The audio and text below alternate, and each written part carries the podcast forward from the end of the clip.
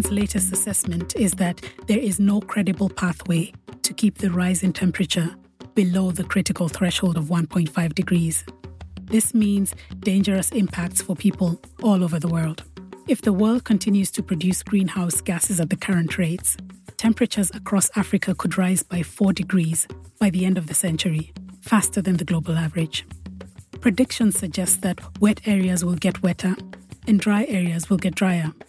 And so countries across Africa will experience both extreme drought and devastating flood. When droughts happen, the people become poor. Every year, every month, every week, and every day, it's just problems. Pastoralists are having less time to breathe and recover to be able to fight the next shock. People are going to die just the way the cows have died.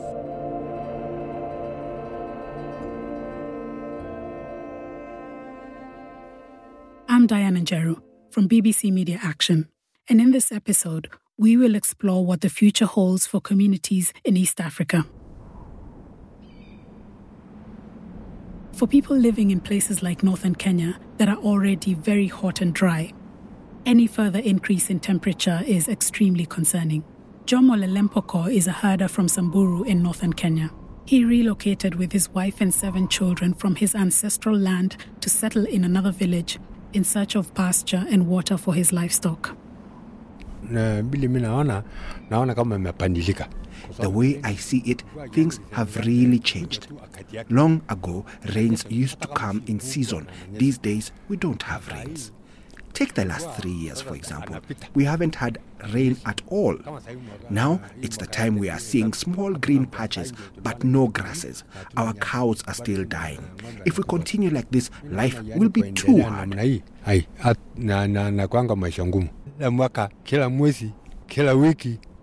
Every year, every month, every week, and every day, it's just problems. I wish as my children grow up, they will have a good life, even though they won't have a lot of wealth as many people want. I want them to eat and sleep well, dress well, and have good health. That's the life I want for them. Life has become too expensive. Even shopping has become expensive. One kilogram of flour is 120. Sugar, almost 200. Half a kilo of cooking oil, 300. Selling a cow is 2,000. Selling a goat is 1,000. Life is just too expensive.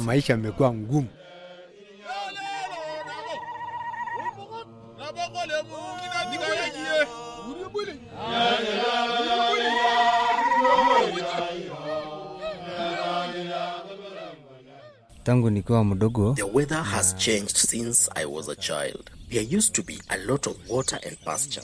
Now, when we go to areas where there used to be water, we find that it dried out long time ago. Even places where animals used to go to for water have dried out. There is less pasture. The drought has hurt us. A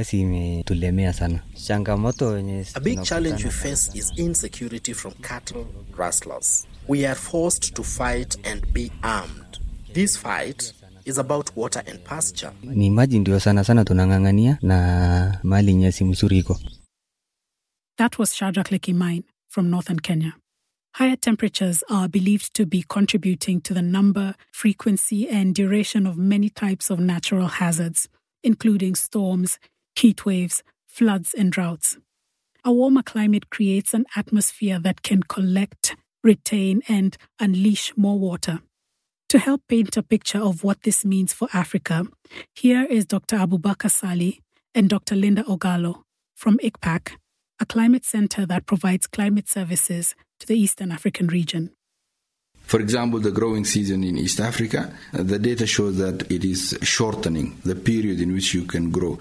And this is very likely to have something to do with the distribution of the rainfall. For example, you get the rainfall concentrated in a short period of the season and then it withdraw earlier. And that will shorten the time period or the span that is needed for the plant. In the future climate, the short rain in East Africa is expected to increase. By the end of this century, it is very likely that we will have a double of the current amount of rainfall within uh, the period from October up to December. My name's uh, Linda Ogallo. I'm a climate change adaptation expert at ICPAC. We live our lives based on certain climatic indicators. There's a time when the pastoralists move, there's a time when they settle. We have settlements, especially for pastoralists, that are centered around climatic seasons. So, what climate change does then is change the seasons and change uh, the availability of resources. Like, for example, we have a drought, meaning there's no water, as much as there were droughts before historically. But now the period between recovery becomes shorter and shorter. Lately, we've gone from a drought to another drought to another flood. So, pastoralists go from not having enough water for their pastures, so having to move and travel further, and then brings up the issues of conflict with other communities because you're struggling for resources. After that, their livestock die. And then before they recover, another drought. And then they still have to face that. And then the moment they're done with the drought, it rains, but then now it's a flood.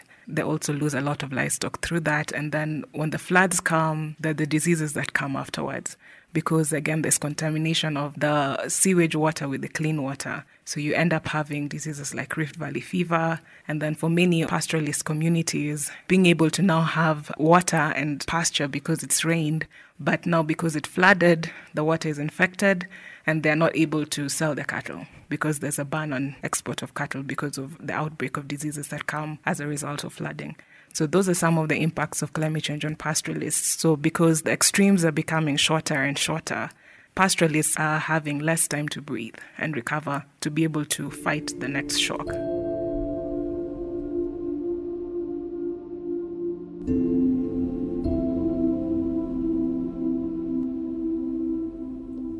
In East Africa, droughts are already becoming more frequent. Before 1999, the region experienced a drought once every five or six years. But in the last decade, rains have been delayed or failed every two to three years. This means that millions more people are already or will soon be exposed to periods of extreme drought. Today, people living in the Horn of Africa are experiencing the worst drought in 70 years. My name is Yahya Saeed Shire. I live in Gardafuul region, Balgal district in Puntland. I'm a reporter at the government TV station and I'm also an environmental activist. Alula and Bereda districts were one of the richest towns in the region. There is where most of the country's income came from, as fish and incense from the neighboring towns came from there. People used to go there looking for jobs. Some of them used to come from far districts. And in my last trip, I saw that all employment opportunities have stopped, and there is a big gap in the economy and the health services in those regions. Most of the people who reside there have moved, and what was once populated towns are almost deserted. You can see there is a drought that has affected the region, and it is visibly in the livestock, people, and the land. When I reached there, I could already see that most families have already moved from their homes in search of other ways to sustain their lives. So, if the drought continues, I think everyone will eventually move from there. If the situation continues, it will affect the Gardafuul region terribly and they would face many challenges, especially the pastoralists who have nothing and have moved away from their homes. So I think they would all move to other places to make a living or move their remaining livestock to where there is water and fodder.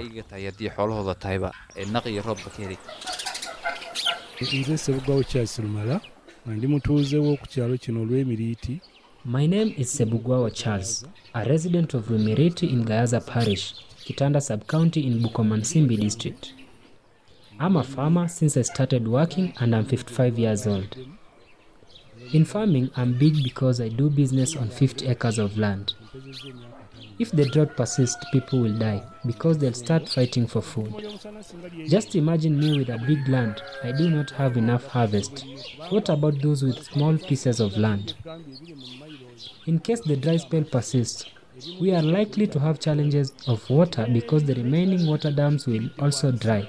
and the only alternative will be drawing water from the stream where cows drink from. It will be very unfortunate because even the children whom we send to draw water fear cows.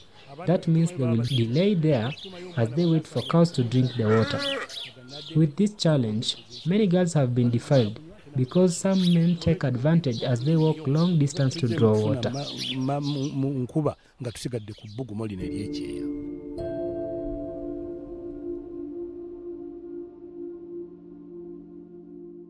My name is Shamis Shire. I live in Jafar in El Kud Center. I work in the rural area. I had goats and sheep which have now been wiped out by the drought. I have nothing.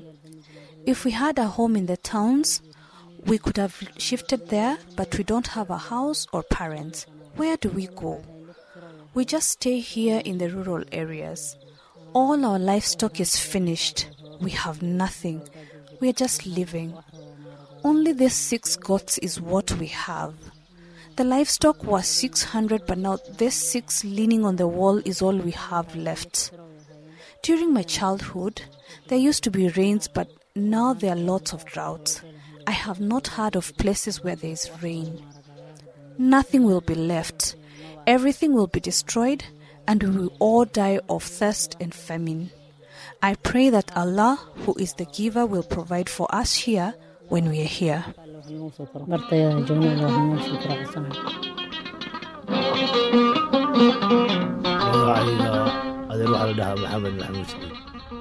My name is Mohammed Mahmoud. My family and I live in El Good area called Jaffa. I have eight children and their mother. I do not have the means to send them all to school, but I have sent two to the city so that they can study. My skills are digging wells, building houses from metal, and harvesting incense. I have been doing these small jobs for 32 years. There are some old women in our neighborhood who receive rations. But there is no place to get water and food because there is no money in the country, and the neighbors have nothing to offer. Only water which has been carried in containers through the sea is drunk, and that is the situation. The drought has affected the whole region, especially El Good. As a rural area, the only sources of living were livestock and incense harvesting. But now, we do not earn from either. People have God to provide for them. But if it continues, I think the situation will only get worse. The situation will only get tighter because I am a 40 year old man who has lived all his life in the rural area. I have seen droughts, some smaller than this and some worse than this. And if the droughts continue, then the water and the food will be scarce. But now in this area, both our sources of income have stopped, and our situation is getting worse.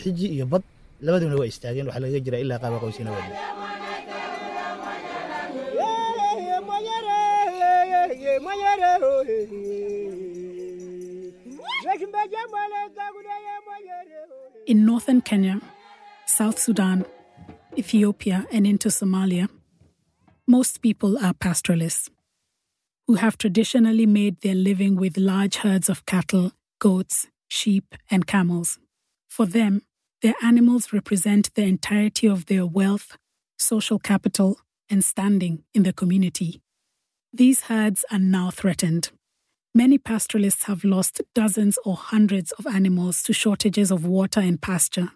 Yet, even for those who have lost an entire herd, changing their way of life would take away everything that defines who they are.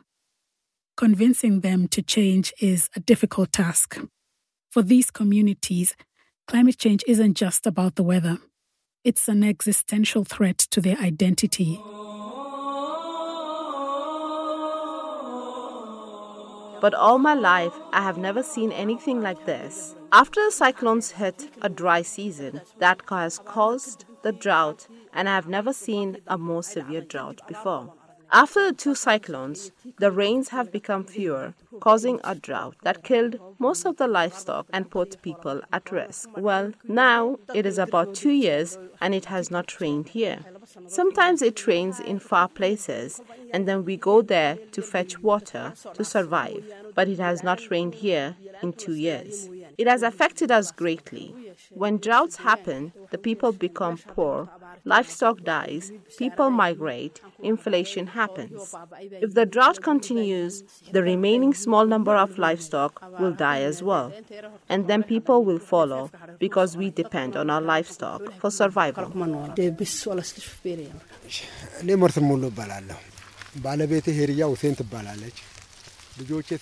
My name is Omar Sarmolo. My wife is Hiria Hussein. God blessed me with eight children. We live in Dopana, East Warada, Dopana Kola. I'm a farmer.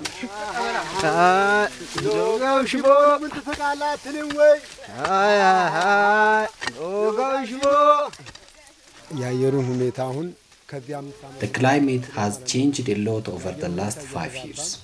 The weather has been erratic and the temperature has been rising. The rain doesn't come when we expect it, and it comes unexpectedly.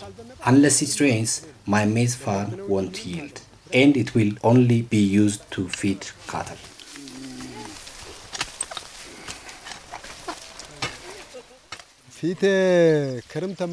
Previously, what we called winter is turning into summer. The weather pattern is changing, and that worries me a lot because crops will dry up and die. I worry constantly because I don't know how we will deal with these changes. My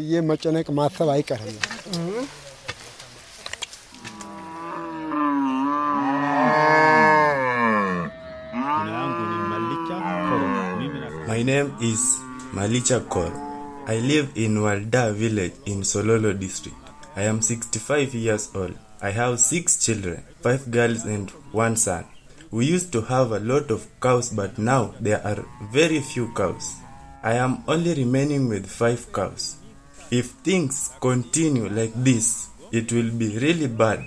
People are going to die just the way the cows have died. I want my children and my grandchildren to be educated. There is nothing that beats education. Children are now going to school, but the animals can no longer pay fees. So they come back home. naenda shule hakuna gompe narudi jumbani mingi As difficult as it is, most scientists and local experts are encouraging pastoralists to rethink their way of life and reliance on livestock herding because of the realities of the changing climate.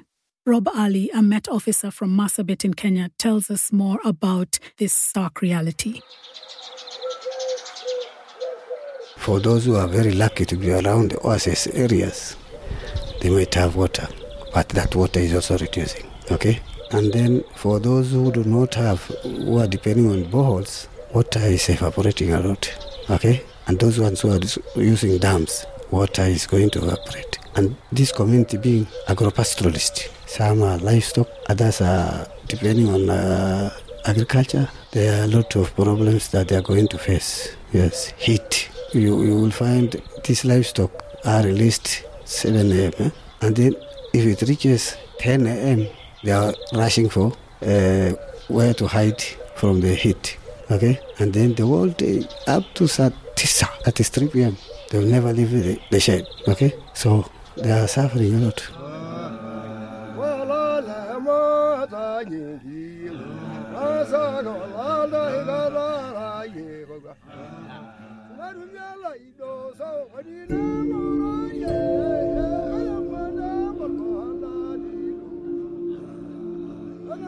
The current climate predictions paint a very alarming picture. And in the worst case scenarios, these traditional pastoralist livelihoods and communities could disappear within our generation. With them go their culture, traditions, and stories. There's still time to prevent this irreversible loss, but it will take urgent action. In our next episode, we discuss what governments could and should do to help.